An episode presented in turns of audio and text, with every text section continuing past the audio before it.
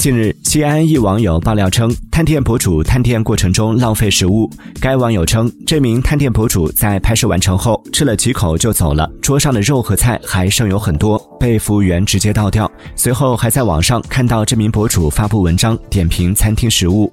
该网友表示，希望探店博主发博是因为好吃而推荐，就算是接推广，也不要如此浪费。